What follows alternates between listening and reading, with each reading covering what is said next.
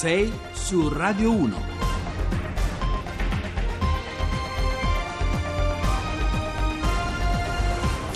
Le 6-8 minuti, buongiorno da Lorenzo Opice, benvenuti su Radio 1 e buon sabato a tutti. Oggi è sabato 30 dicembre ed è l'ultima puntata del 2017, poi avremo un'ultima puntata che faremo sabato prossimo e chiuderemo questo ciclo. Però oggi andremo in giro come al solito per l'Italia, inizieremo da Tivoli nei pressi di Roma, luogo di profonda tradizione e sito di Villa d'Este e Villa Adriana.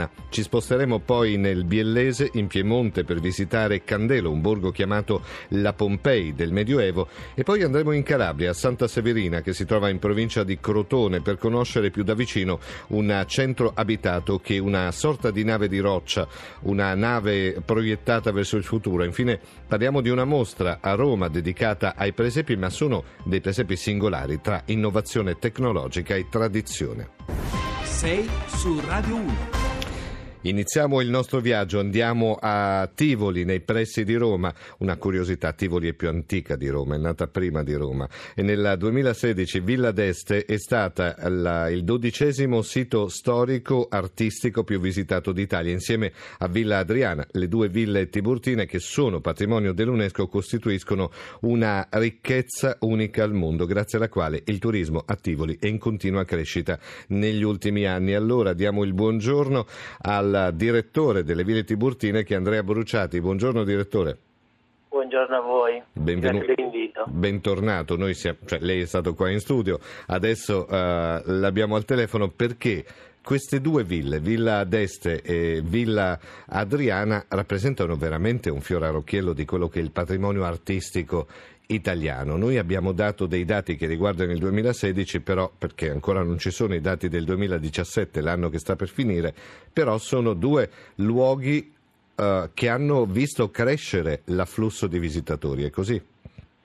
Sì, è cresciuto il numero di visitatori, ma soprattutto devo dire che sta cambiando anche la modalità di fruizione di questi siti, che sto cercando di rendere il sistema unico perché il visitatore abbia un'esperienza vera e propria, cioè non siano soltanto dei luoghi di contemplazione oppure dei luoghi di visita mordi e fuggi, ma dove le persone possono ritornare e fare sì che questi siano dei luoghi tassello fondamentale della loro identità e della loro formazione.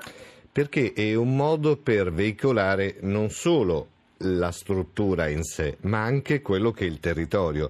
Infatti, in questo senso, lei, insieme ai suoi collaboratori, ha portato avanti un'iniziativa che si chiama l'olio di Tivoli o Tivolio, meglio, che è una manifestazione molto particolare, molto importante. Di cosa si tratta? Praticamente il 3 dicembre abbiamo organizzato questa giornata di sensibilizzazione nei confronti della produzione olearia di qualità del Tiburtino, e abbiamo per l'occasione presentato a Santuario di Arcole Vincitore, che è un'altra delle strutture che un'altra delle eccellenze, certo. L'olio della prima spremitura, quella simbolica dell'uliveto di Villa Adriana.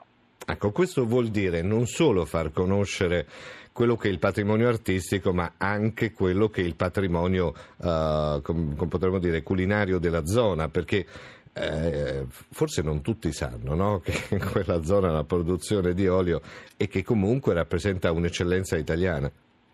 Sì, è una zona dove praticamente tutti hanno un piccolo uliveto, quindi parlare di sensibilizzazione nei confronti di questo prodotto, dell'olio che viene prodotto, significa anche parlare della struttura, del DNA, del territorio stesso. Quindi mi sembrava importante che queste ville, anche per far sì che fossero sentite, fossero avvicinate dalla popolazione, esse stesse fossero dei centri di produzione, di sensibilizzazione nei confronti di questo elemento così prezioso, ma anche così generoso nei confronti della comunità. Lei sta cercando di portare avanti un nuovo modello di turismo, diciamo, non solo il turismo culturale ma anche il turismo legato al patrimonio artistico, al patrimonio museale, ma anche quello che, se vogliamo, è un turismo di conoscenza, no, del territorio, quindi non solo il luogo ma anche i prodotti che vengono costruiti, che vengono fatti nella zona. Assolutamente, anche perché secondo me il recupero del cosiddetto agro-romano antico è un'azione fondamentale da parte di siti che sono dei siti dell'UNESCO, che, vorrei ricordarlo, non è soltanto una situazione di tutela e di valorizzazione dei dati storico-artistici e paesaggistici, ma anche dal punto di vista, diciamo, antropologico. Significa ridare appunto alla popolazione, al territorio, diciamo, un valore aggiunto, quindi dare anche consapevolezza che si è in un luogo straordinario e come tale esserne orgogliosi. Sta crescendo la consapevolezza degli italiani di vivere in un paese che, come dire, è protetto dall'UNESCO quasi in toto, perché comunque i siti UNESCO sono tantissimi in Italia, a parte Villa d'Este e Villa Adriana, ma ci sono moltissimi siti dell'UNESCO.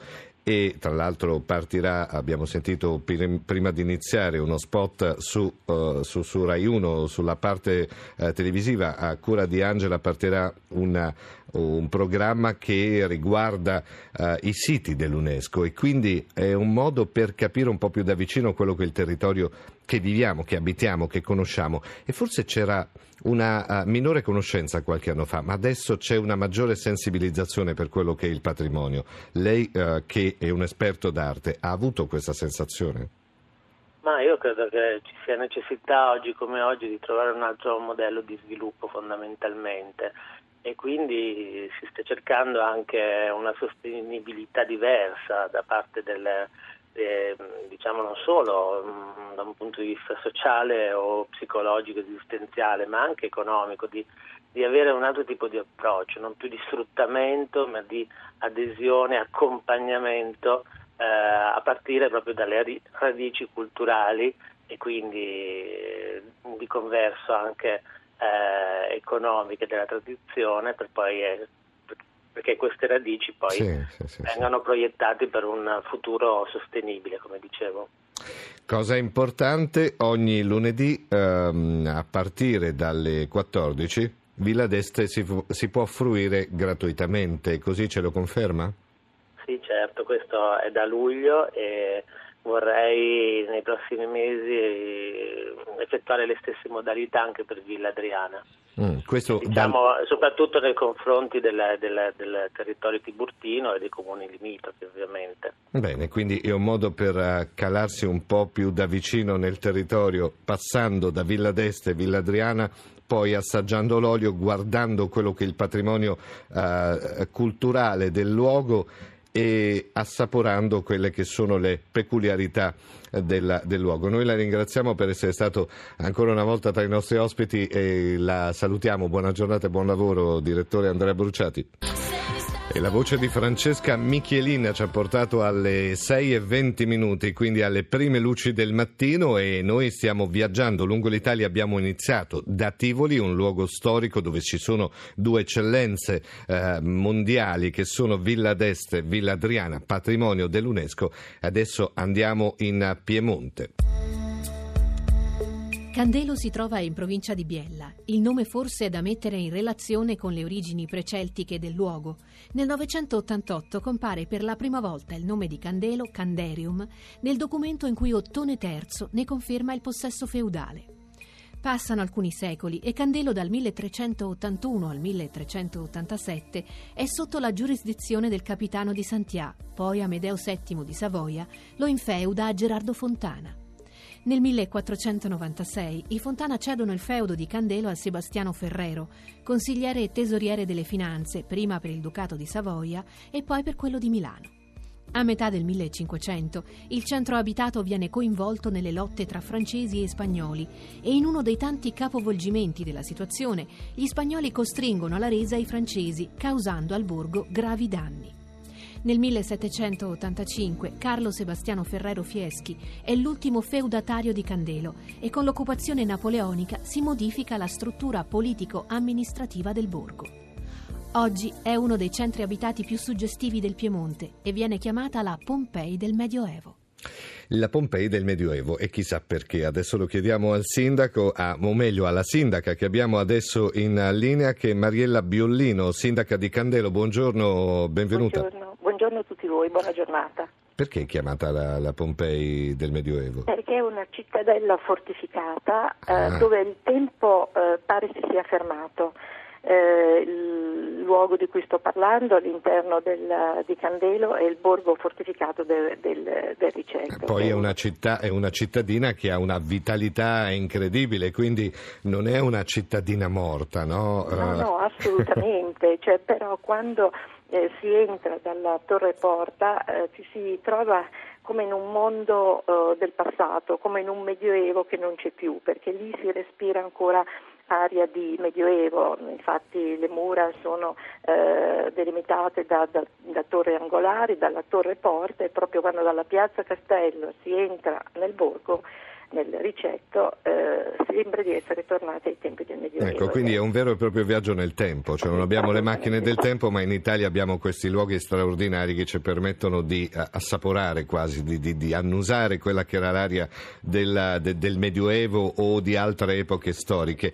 Ma tra l'altro Candelo è uno di quei luoghi italiani che, dicevamo, ha una grande vitalità. In questo periodo, sotto il periodo natalizio, Candelo organizza qualcosa che è legato a Babbo Natale, giusto? Infatti è terminato da pochissimo il borgo di Babbo Natale, e questo luogo, come dicevo prima, così particolare, così suggestivo, è diciamo il luogo unico deputato ad accogliere Babbo Natale. Abbiamo avuto più di 30.000 adulti che hanno varcato la Torre Porta e migliaia e migliaia di bambini che hanno percorso il borgo in un itinerario tutto speciale, con laboratori, attività didattiche, poi c'erano mostre, iniziative, oltre al mercatino di Natale. È stato veramente un successo, quest'anno forse ancora di più di anni, quindi ci prepariamo al 2018. Ecco, per chi si trova a transitare da Candelo nel biellese, che cosa non può perdere assolutamente del posto, del luogo, del paese? Allora, per Candelo innanzitutto il borgo medievale che è uno dei borghi più belli d'Italia, è bandiera arancione, borgo sostenibile, eccetera. E dopo aver visitato il borgo e le botteghe che ci sono all'interno, eccetera, poi gli eventi sono numerosissimi, le mostre, iniziative, non può non andare a vedere la baraggia. La baraggia è a pochi minuti in auto, una riserva naturale che è unica anche questa, perché sembra di vedere una savana, ma non è la savana. Invece dei baobab o di altre piante abbiamo le acace, abbiamo l'erica, il brugo. È una cosa veramente suggestiva, e soprattutto l'area di Candelo, non è solo a Candelo ma anche in altri punti del biellese, perché sono più di 5.000 ettari, l'area di Candelo è molto molto suggestiva, e sia nel borgo sia nella baraglia sono stati girati anche numerosi film. Per la location in se stesso, quindi permette una certa, come dire, un'immersione in quella che è l'epoca storica.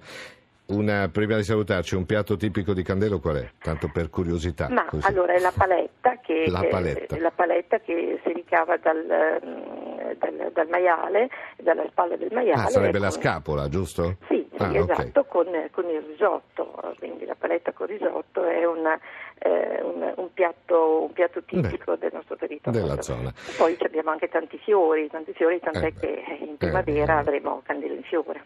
Allora, grazie alla sindaca di Candelo, Mariella Biollino, buona giornata.